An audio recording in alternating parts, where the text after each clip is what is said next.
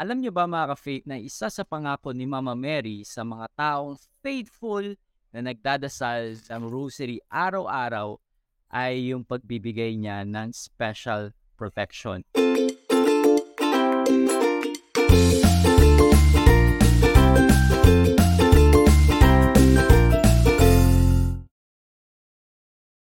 Yes, totoo to mga ka-faith.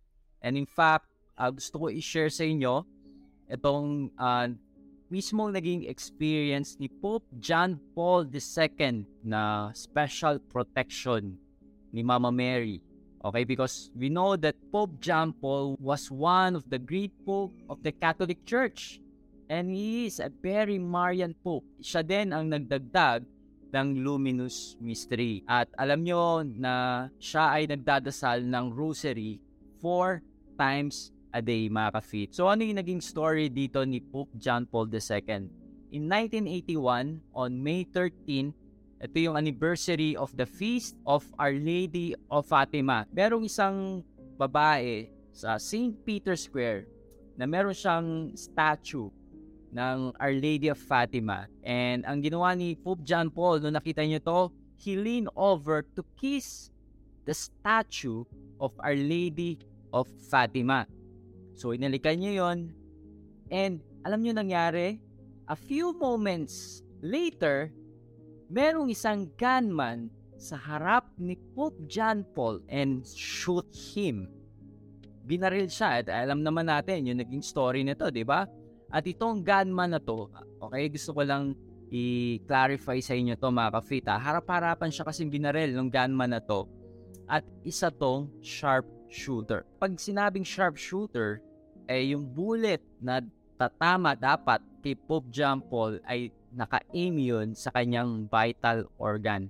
Okay, syempre kung isa kang hard killer, Diba? Talagang pag gusto mong pumatay, ay talagang patay yan. Talagang nasa vital organ mo yan. Doon yung target mo. And you know what happened mga ka-faith? Somehow, inside the body, the bullet missed all of the vital organs of Pope John Paul II. At alam nyo, Pope John Paul II is fine nung araw na yun. Okay siya nung araw na yan. Paano ko nasabi na okay siya? Kasi, di ba, sasabihin nyo, Adrian, okay ba yun? Nakita natin, di ba, yung karumal-dumal na nangyari kay Pope John Paul II nung panahon niya. Talagang napahiga siya, talagang daming dugo, at nagpanic ang, ang buong tao doon sa St. Peter's Square, doon sa Vatican. Di ba? Na nung panahon na yon si Pope John Paul II daw ay wala siyang death anxiety. Okay? So ano tong death anxiety na to? Ang tao, pag ikaw ay mamamatay, alam mo na mamamatay ka na. You know in your soul that na ikaw ay malapit na. Okay? So meron kang death anxiety. And afterwards, they asked Pope John Paul II, ito yung tinanong nila kay Pope John Paul II, Holy Father, why are you so calm and why are you so peaceful? Okay, tinanong niya nung panahon doon na nabaril siya. At sinagot ni Holy Father ni Pope John Paul II, I knew I was going to live. I have the protection of the Blessed Virgin Mary. Although the one finger is pulling the trigger, I knew that there is one finger who is guiding the bullet. Alam natin kung ano nangyari kay Pope John Paul II na na-survive niya tong assassination na ginawa sa kanya, yung mismo naging assassination na yun, yun pa yung naging daan ng conversion nung gunman niya. Kilala natin yun, si Mehmet Ali Agca. Siya yung uh, gunman ni Pope John Paul II. After bakalabas ni Pope John Paul II sa hospital, binisita niya kagad itong gunman niya sa kulungan at pinatawad niya yung kanyang gunman at nagbigay pa siya ng confession dito. You know what happened to this gunman at na-experience niya yung love and mercy of God at na-convert si Mehmet Ali Agka. Naging katoliko siya. Di ba? And nung panahon na yun talaga hindi niya nakalimutan yung pangyayari na yun. Yung encounter niya with Pope John Paul II na parang he met Jesus here on earth. Yung mercy, yung compassion na binigay sa kanya ni Pope John Paul II. Doon pinakita ni Pope John Paul II itong pangyayari na to, 'di ba? That love your enemies. No, literally, yung mismo taong gusto pumatay sa kanya, Di ba pinatawad niya, minahal niya, at niyakap niya without any condemnation. Amen? Di ba? Parang ang hirap gawin nun, di ba? Ikaw nga lang, tapikin ka nga lang, or kaya may masabi lang na masama sa ibang tao, talagang magwawala ka niyan, peace mode ka niyan, di ba? Yung pa kaya yung pinagtangkahan ng buhay mo, yung kayong binaril ka, di ba? Yung almost mamatay ka, di ba parang ang hirap gawin yun eh, yung papatawarin mo yung nagtangka sa'yo na hindi ka magdedemanda. Ako, inisip ko, parang meron, meron pa kayong gagawa nun, di ba? Bukod kay Pope John Paul II, And I'm sure meron. Meron mga taong gagawa nun. Yung ganung moment, gusto kang patayin, ay mapapatawad mo at yayakapin mo. Pero through the grace of God, it happened. And through St. John Paul II, doon pinakita ng Diyos ang kanyang mercy at ang kanyang pagmamahal sa mga taong makasalanan. At yun yung nagbunga ng conversion ng gunman ni Pope John Paul II or mas kilalang St. John Paul II kasi isa na siyang santo. Dito sa pangyayari ito, dito sa storya na to, you can be assured that even if the cross come, Mama Mary is gonna show her face to you. Katulad ng ginawa niya kay Jesus and the saint. At sabi to ni St. Louis de Montfort, every cross you receive is dipped with honey. Yes, normally, di ba, pag may nangyaring masama sa'yo, sa atin, madalas, di ba, nagpapanik tayo kagad. Di ba, ang daming na, natatakot ka na, nervous ka na, minsan nagagalit ka pa nga eh. We have this too much emotion. Lord, anong gagawin ko? Lord, tulungan mo ako. Lord, help me. But, our Blessed Mother is constantly helping you kung merong mga bad things na nangyayari sa buhay mo. Our Lady will dip it with honey and you can be assured that after you pray the rosary, if something bad's happened to you, lahat tayo, we can be assured there will be something good out of it. Di ba? Mama Mary will transform it to something good. Kasi bibigay niya yun sa anak niyang si Jesus eh. Gagawin yung SAS offering. Kaya alam nyo, wala pang nagdadasal ng rosaryo na hindi tinulungan ni Mama Mary. At ito ang isa sa promise ni Mama Mary sa mga taong faithful na nagdadasal ng rosary is yung special protection. Katulad ng ginawa niya kay St. John Paul second noong mga panahon na yon. At ako, mga ka-faith, a personal testimony ko, yes, alam nyo, ever since I pray this rosary, na kahit saan ako magpunta, talagang lagi ko itong dala. And I felt the peace and the protection of Mama Mary every time talagang hawak ko ang rosary. I felt her mantle of protection upon me and my family. At maraming instances ng buhay namin na nakita talaga namin yung, yung special grace and protection na binibigay ng Diyos through Mama Mary because of this rosary. Kasi may mga times sa buhay namin na almost mapahamak na kami, almost may malaking gastos muntikan, yung mga ganun ba? Pero alam niyo yun, in just a nick of time na merong tulong na dumadating, merong special protection and may, may special grace na binibigay si Mama Mary. Pinapadaan ng Diyos kay Mama Mary. Yes, uh, di ko pa na-experience yan. Yung katulad kay Pope John Paul. At ayoko ma-experience yan, di ba? Yung merong man na gagawin. Pero may iba't ibang level kasi yan ng faith. Ganun na yung level ng faith ni Pope John Paul II na even death, he will not be afraid because sa puso niya, he was assured that Mama Mary is with him. That Mama Mary will protect him. At yes, mga ka-faith nangyari yon. Kasi 'di ba, yung gunman ay talagang sharpshooter yon.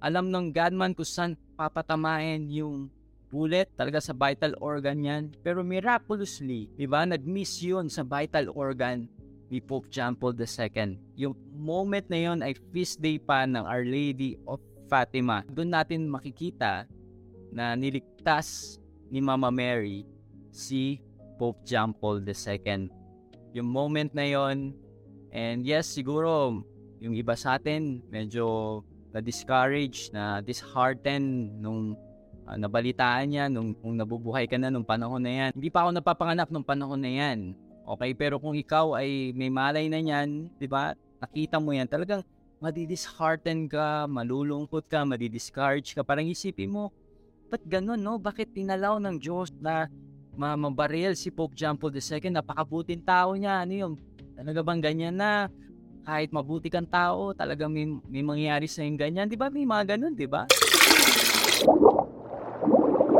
Hello mga ka-faith, short commercial lang. Kung sa tingin mo na na-bless at na-inspire ka sa content na pinapanood mo ngayon, dito sa vlog na pinapanood mo ngayon, dito sa interview na pinapanood mo ngayon, please consider supporting me in Patreon.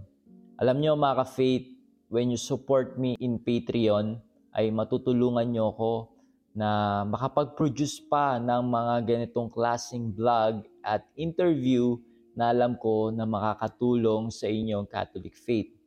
Kasi itong ginagawa ko ay hindi po libre to, lahat to ay may cost, 'di ba? Yung mga ginagamit ko sa editing, sa mga software, sa mga device na kailangan ko pang gamitin para mas mapaganda ko pa yung mga interview at content na gagawin ko. And through your help, through your support, ay mas matutulungan nyo ako na mas ma-improve lahat ng ginagawa natin dito sa ating online evangelization through your support in Patreon. Ano nga ba ang Patreon? Alam nyo, pag kayo ay nag-decide na isupport ako sa Patreon, ay uh, bibigyan ko kayo ng exclusive content na galing sa akin na pwede nyo ma-access at also uh, exclusive content na mula din sa mga kilalang Catholic speaker at mga na-interview ko dito sa aking vlog na hindi ko ina-upload sa YouTube at ma-access nyo lang to dito sa Patreon. If you want to be part of my Patreon group, ilalagay ko yung link sa taas or sa baba ng video na to or dito sa mismong uh, vlog na to, ilalagay ko yung details na yon kung paano ka pwedeng maging part ng aking Patreon group. Thank you so much. So pagpatuloy na natin yung pinapanood mo. God bless. Nainisip natin na itong si Pope John Paul na napakabuti na what more pa kaya tayo, napakasama natin, di ba? Yung mga ganun.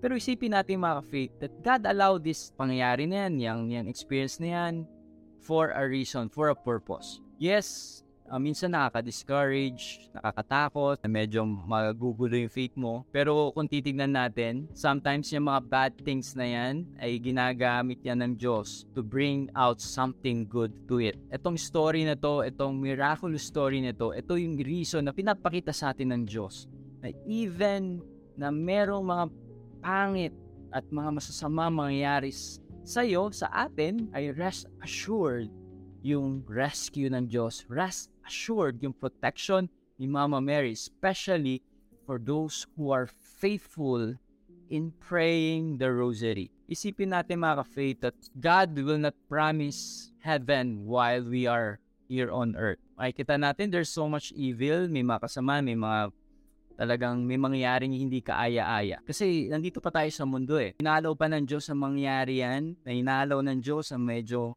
may mga mangyayaring masasama, God will bring out something good for it. While we are on earth, itong mga sufferings natin, itong mga trials natin, yung mga challenges sa pagdadaanan natin ay i-offer natin to for the reparation of our sins and for the salvation of the souls in purgatory. I-offer natin yung mga sufferings natin, yung mga pain natin, itong mga pinagdadaanan natin sa Diyos. Diba? Make it fruitful. Make it salvific. Diba? yung parang yung pangtapal mo yan sa demonyo na kahit na merong masamang nangyayari sa iyo, ino-offer mo to for something good. Na kahit na merong masamang nangyayari sa iyo, ay ino-offer mo to for something good. Amen. I really, really encourage you to pray the rosary every single day. Faithfully, you pray the rosary every single day. Kahit hindi mo naman gayahin si Pope John Paul II na 4 rosary a day, di ba? Hindi ka pa sa ganung level, okay lang. At least one misery a day. Doon mo simulan. And then later on, pag medyo tingin mo, nasanay ka na, nagdadasal ka rosary every day, so try mo dalawang uh, mystery a day, at tatlo hanggang apat, hanggang sampu, kung gusto mo, ganun. Pero it's up to you. Pero at the end of the day, it's the intention of your heart. Diba? God knows the intention of our heart. Si Lord nakikita yung puso mo kung ano yung nilalaman ng puso mo, and God honors that. Amen? Sa mga nahihirapan na magdasal ng rosary, ay meron akong ginawang vlog regarding dyan sa mga medyo tinatamad. Nagbigay ako ng mga tips. Baka makatulong sa itong mga shinare kong tips para mas ganang ka magdasal ng rosary. So ilalagay ko yung details sa video na to or dyan sa link sa taas. Dito makikita mo yan. Dyan, banda dyan, makikita mo yan. Lalabas yan dyan. Or tingnan mo sa details dito sa baba ng video na to or sa comment section ilalagay ko yon And I hope na makatulong yan sa iyo. Make sure na i-share mo tong uh, vlog na to sa iyong mga friends and relatives. Alam ko na marami tayong matutulungan through this vlog. Thank you and God bless. How can we evangelize lukewarm Catholics? Our Lady. Our, my answer is always the same. Para magkaroon ka ng access sa content na ito, be part of my Patreon group at i-click mo lang ang gold membership. Ma-access mo na ang buong video talk na ito.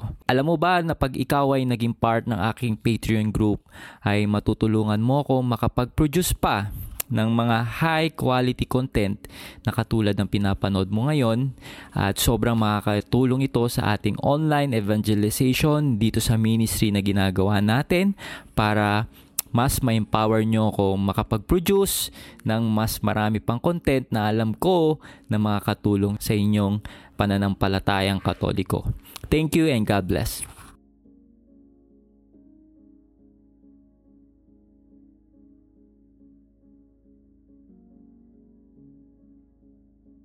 So that's it. Thank you for watching this video. I hope na na-bless at na-inspire ka dito sa aking vlog. Make sure na i-like mo at mag-comment ka sa baba ng video na to at mag-subscribe ka sa aking YouTube channel para lagi kang updated sa mga bagong vlog na gagawin ko. At huwag mo din kakalimutan na i-like ang aking page. So this been Adrian Milad encouraging you to live your life to the fullest. God bless you more abundantly.